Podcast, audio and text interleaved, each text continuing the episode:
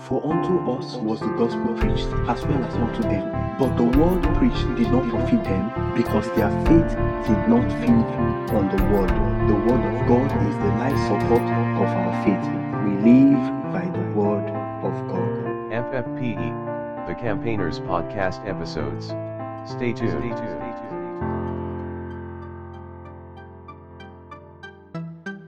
Blessed be God for eternity.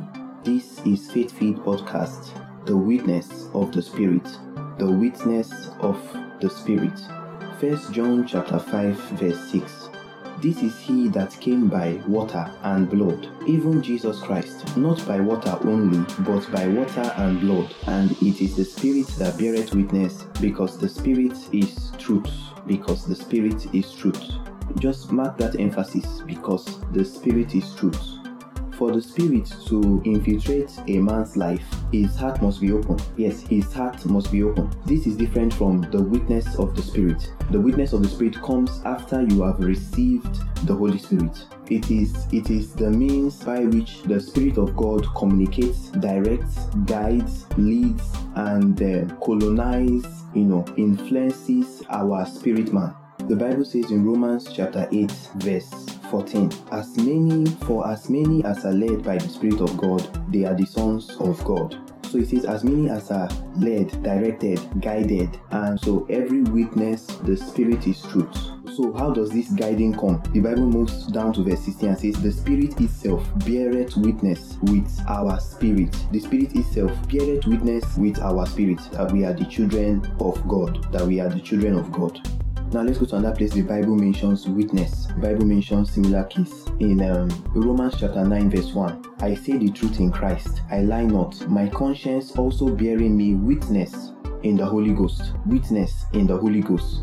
Your conscience is the voice of your spirit. So your spirit is bearing witness in the Holy with the Holy Spirit. This witness, witness is powerful. Is the communication frequency between your spirit and the spirit of God. The communication frequency between your spirit and the spirit of God. The easiest way for God to communicate with a man, to communicate with a believer, with you, with your spirit man, is the witness of the spirit. Some people call it the inner witness. Some people call it the inner man, the inward man. But in summary, how it works is that the Holy Spirit, when He's received into the heart, into, into the system of the heart, He colonizes the heart by influencing your spirit man, the spirit man. So this is good because when the Holy Spirit has more influence over your spirit man, it reduces the influences of other spirits when they gain access into your heart. Other spirits that are not of God. In the Old Testament, the Bible says in Proverbs that this is where guiding the heart diligently comes into play. But with the colony of the Spirit, it becomes easy and easier to guide the heart. So the witness is more like a confirmation. It's more like a either go ahead or you know a sense of doing the right thing. Now this normally will not occur uh, in the life of an unbeliever because he doesn't have the Holy Spirit. But it is it is normal for the life of a believer. That is, it is a believer's default mood, the guiding, the witness of the Holy Spirit. One of the things that hinders witnessing is carnality. You know, so much involvement. A man's soul is consumed with a lot of vanities, you know, carnally mindedness. So these things actually fight the witness of the Holy Spirit. So rather you'll be getting the witness of other spirits, spirits that are not of God. And then probably you'll find yourself walking in that line, you know, walking according to the counsel of the Spirit. Because the witness of the Spirit is more like a counsel. It's not a forceful voice. It's not a forceful, it's not a commanding voice the same way it it makes a man susceptible to ideas to ideologies to you know suggestions from the spirit in these our times, one of the most likely things that the devil will affect or the devil intends to target is your conscience, the voice of your spirit. Because he knows that when he if he can target it, then it will be impossible for there to be the witness of the spirit, the Holy Spirit. So we can see that when a man's conscience is snared with hot iron, or the Bible usually say the heart is hardened. The heart is hardened because the spirit that governs, you know, the spirit man that governs the heart is hardened.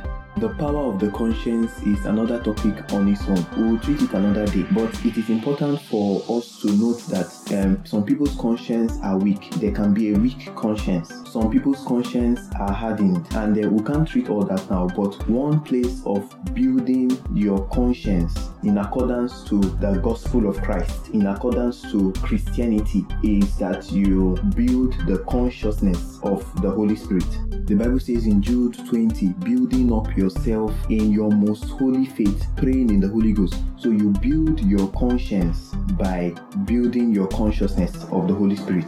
Consciousness. And that is by praying in the Spirit. So pray always in the Spirit. Learn to pray always with tongues because it goes beyond the natural, aligning your spirit to divinity.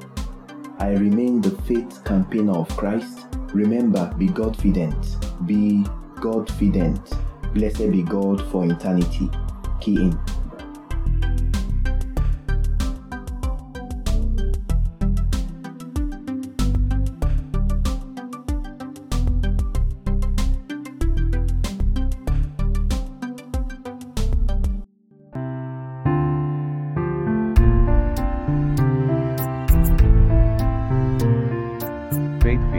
Brought to you by the Faith Campaigner of Christ. keeping the faith of Christ in the community of believers, global.